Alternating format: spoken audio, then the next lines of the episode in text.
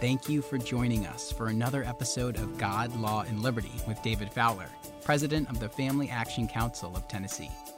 Every week, we are putting culture, politics, and law on a collision course with the truth of God's Word. And now, here's David. Welcome to this week's episode of God, Law, and Liberty. And I'm going to start today a little two, maybe three week mini series arising out of some things that have taken place this week relative to critical race theory. Now, before you tune off and say, I've heard all I want to hear about that, I've, I've heard everybody else talk about critical race theory, I, I think I'll be approaching this from a little different perspective today that I hope you will find helpful and beneficial. But the reason I want to launch this little series is in part because its timing is important. Uh, on Monday of this week, the State House began a last minute push in this last week of the General Assembly to pass legislation that would ban the teaching of certain critical key components of critical race theory in the public schools. Now, as of the time of this recording, the Senate has not agreed. They have a conference committee that's supposed to be appointed to see if they can iron out their differences and whether that'll happen or not, I don't know, and whether the, the, the report of the conference committee would be accepted, assuming there is one. Again, I don't know.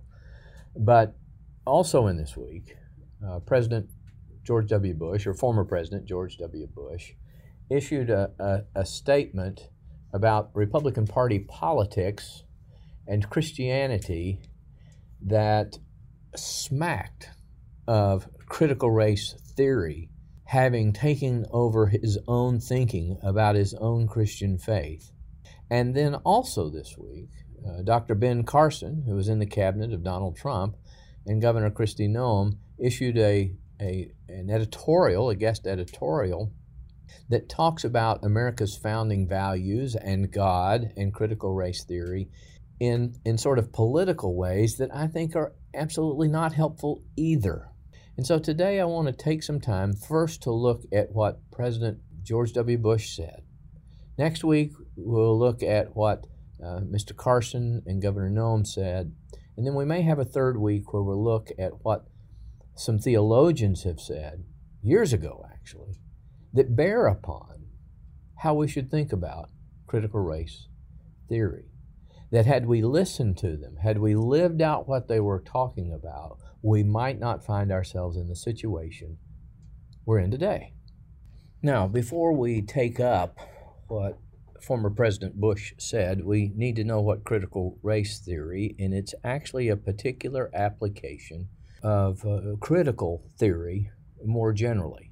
Now, what exactly is this? And I'll give you just a very short summation of it, uh, quoting from uh, Dr. Neil Shenvi and Dr. Patrick Sawyer which I found on the website of Ratio Christi, uh, Reason Christ. Uh, that's a, a, a, good website for um, historic Christianity, Orthodox kind of Christianity. I don't use that in the sense of Russian or Eastern Orthodox, but the, the traditional beliefs of the church that would be consistent with particularly the Apostles' Creed, I guess you could say. And here's how these two doctors, um, professors, explained critical theory.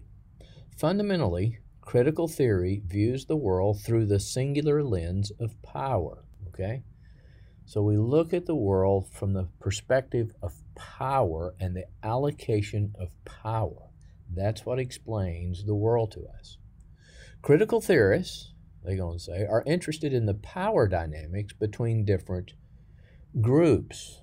you can see here immediately, we're talking here not about not individuals, but groups. There's a group identity. Now, that's important to keep in mind because today we say we hate identity politics.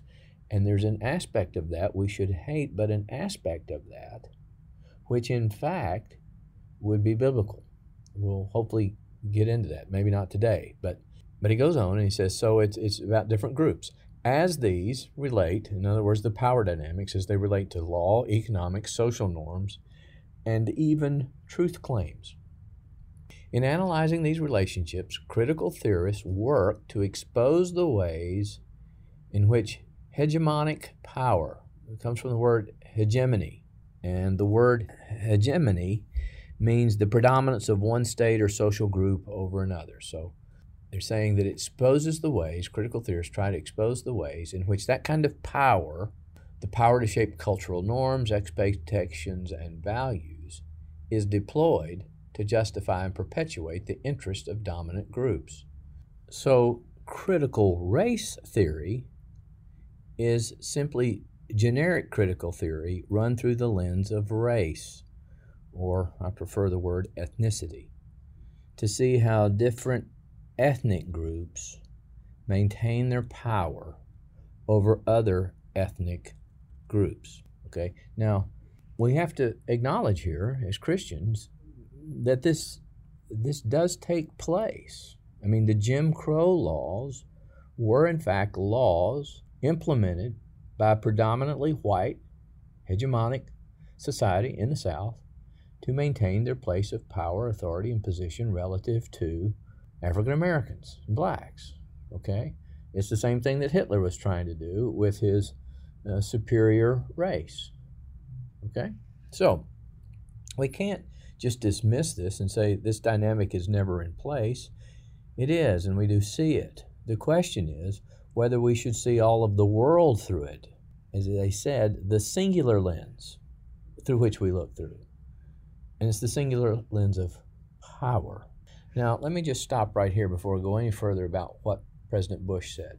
For the Christian, this must be wrong because the singular lens through which we should see everything is in the beginning God. As Romans chapter 11, verse 36 says, For all things are from him, they come through him, and they are directed back towards him, towards his end and his purposes, because they are his. The earth is the Lord's and the fullness thereof, as Dr. George Grant said on one of our earlier episodes. So that's the single lens through which the Christian would look to evaluate what's going on in the world, in the culture around them. Now, let me just stop right here and invite you. You have the rest of the week and part of next week to register for Restoring the Vision. It's going to be May 15th here in Nashville, 9 Central Time to 3 Central Time.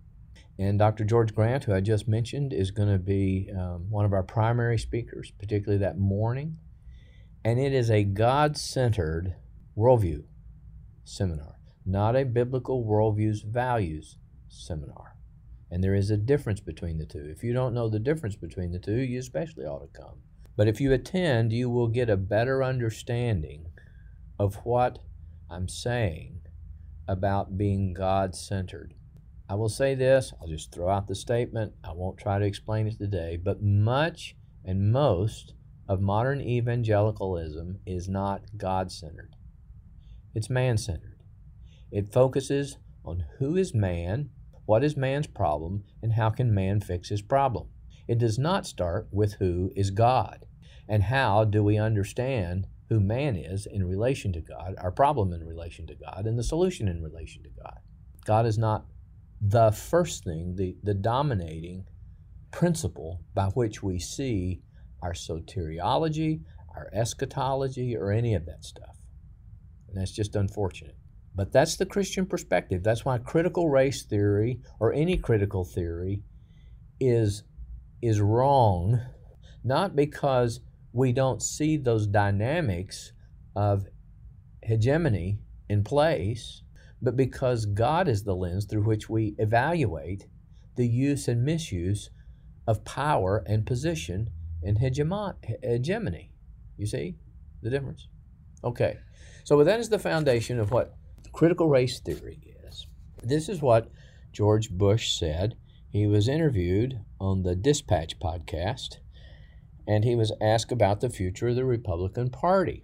And here is what he said quote, If the Republican Party stands for exclusivity, you know, it used to be country clubs. Uh, now apparently it's white Anglo Saxon Protestantism. Then it's not going to win anything. Okay, so let me let me repeat that again to make sure you understand, or I'm not going to repeat it. I'm going to explain it. What he's saying here is, well, with respect to the Republican Party, you can't be exclusive anymore.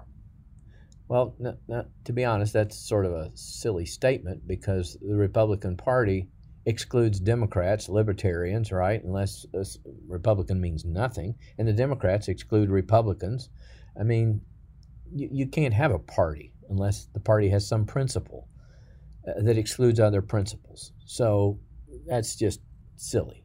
But, but the problem is, what he's trying to get at is well, what is the nature of our exclusivity?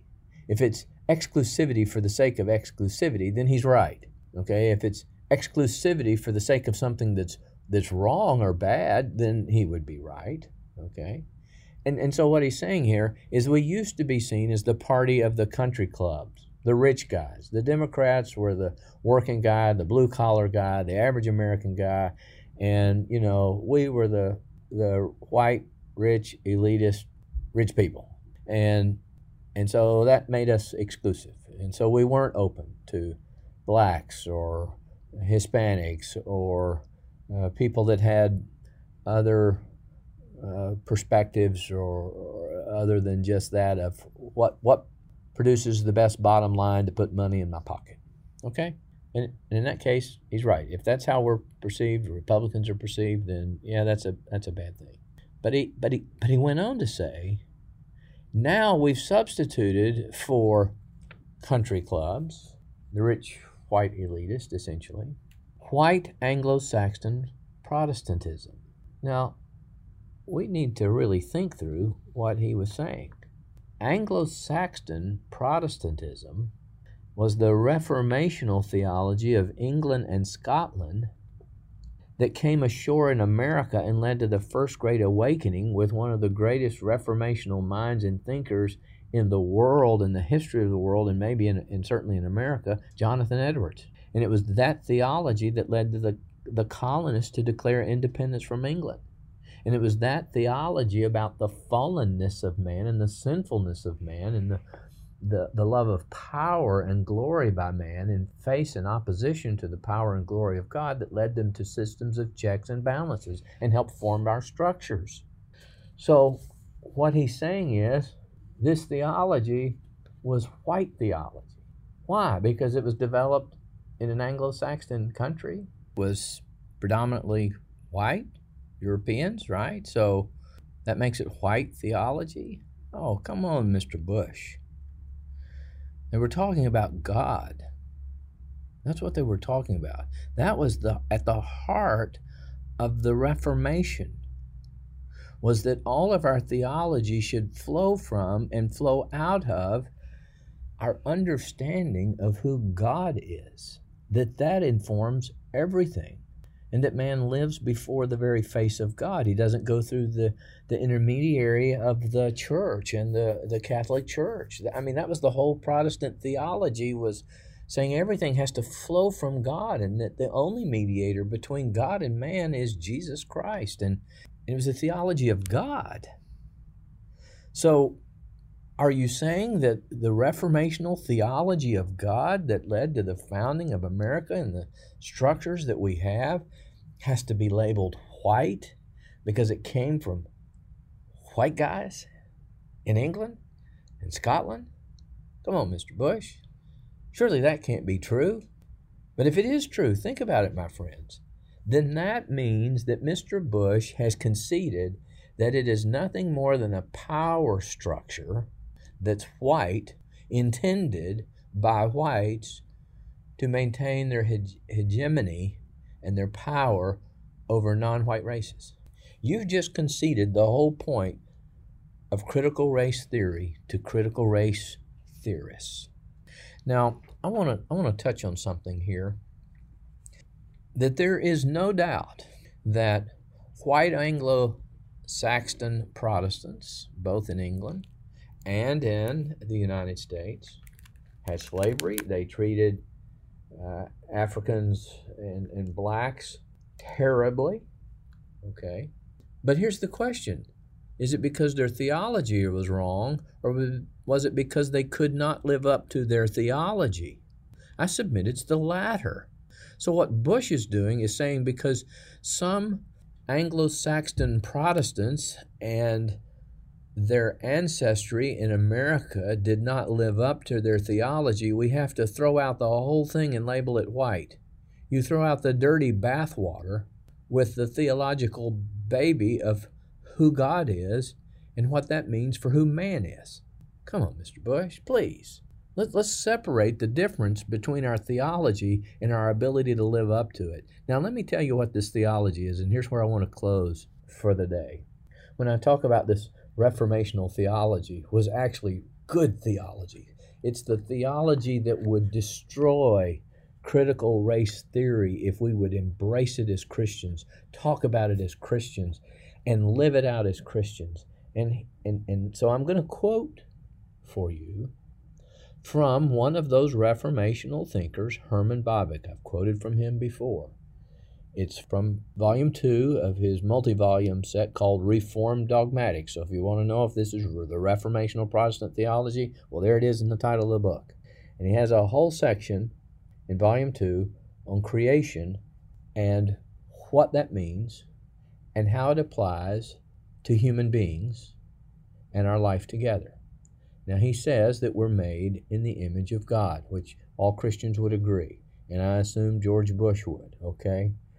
But here's where the reformational view of the image of God brings an end to critical race theory. And had we lived up to it, and were we to talk about this is what we actually believe, and God forgive us when we don't live up to it, we might be in a better position of responding to persons who only see Christians and white Christians as oppressors. So here is what Bavinck writes in chapter 12 Adam was not created alone.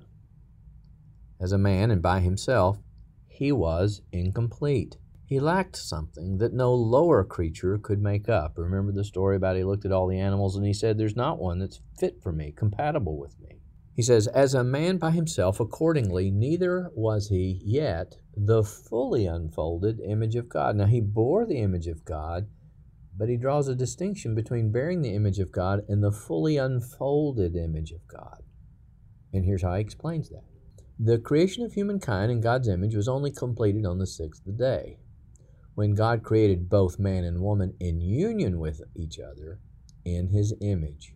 Okay, so he's now saying, oh, so we needed to have something else. We needed to have woman to add to man to reflect more, better, the image of God. He goes on and says, Still, even this creation in God's image of man and woman in conjunction is not the end, but the beginning of God's journey with mankind. It is not good that the man should be alone, Genesis 2:18. Nor is it good that the man and woman should be alone. Upon the two of them God immediately pronounced the blessing of multiplication, Genesis 1:28. Not the man alone, nor the man and woman together, but only the whole of humanity is the fully developed image of God, his children, his offspring. The image of God is much too rich for it to be fully realized in a single human being, however richly gifted that human being may be. It can only be somewhat, I love that word, somewhat. It can only be somewhat unfolded in its depth and riches in a humanity counting billions of members. And there we have it that God created us for community. He created this great diversity, this ethnic diversity. Because only in creating such diversity within mankind could God begin to give us a a, a picture, paint a picture in the created order for us to see, to see the manifold beauty and glory of who God is. If we could just grasp that, proclaim that, live that, insist on that, you wouldn't have critical race theory. And moreover, Therein we find part of the purpose of salvation and restoration of the image of God in the image of Christ, who's the image of God. You see, we've often reduced evangelicalism to salvation of the individual, but we are saved into a union with Christ, a mystical union with Christ wherein He is the head and we are all parts of the body. And so God again brings together this marvelous diversity of slave and free and Jew and Gentile and Greek and rich and poor. And He says, all of this is displaying the image of God. That I am in all of these things, and in all of these things I can be seen. Do you see the glory of God in all of this? And we turn away. We turn away and we exchange the glory of God for something else. And that something else requires us to come up with a solution to the problems of having turned away from God and the solution is critical theory, and in America in particular, critical race theory. Mr. Bush, I sure wish you knew your Protestant reformational theology better, and that you would chastise those who have applied it poorly without sticking the label white on it and then essentially proclaiming what it is you believe to be an instrument of oppression and power dominance when the very gospel says the truth, the truth about God, the truth about the unfolding of the manifold glories and diversities of God and His very being in, in the image of God and the creation of billions of people Oh, Mr. Bush, Mr. Bush, Mr. Bush. Criticize our failure to live up to it. But don't throw it out. Don't make it a hammer by which critical race theorists can look and say, see, even George Bush admits that Protestantism, that the evangelical church, that the church is simply a tool of white suppression rather than that which sets the captives free. Next week, we're going to look at what Ben Carson and Governor Noem said, and their answer was different. It was essentially a political answer about teaching American values, and those American values are incongruous with critical race theory. But that's of no help either, and we'll talk about that next week on God, Law, and Liberty. If you enjoyed this episode, please subscribe to the podcast. And if you want to help spread the word, please give us a five star review and tell your friends to subscribe too. God, Law, and Liberty is available on Apple Podcasts, Spotify, and wherever you listen to podcasts. For more information, please visit us at www.facttennessee.org. That's F A C Tennessee.org and please follow us on Facebook, Twitter, and Instagram at Fact Tennessee.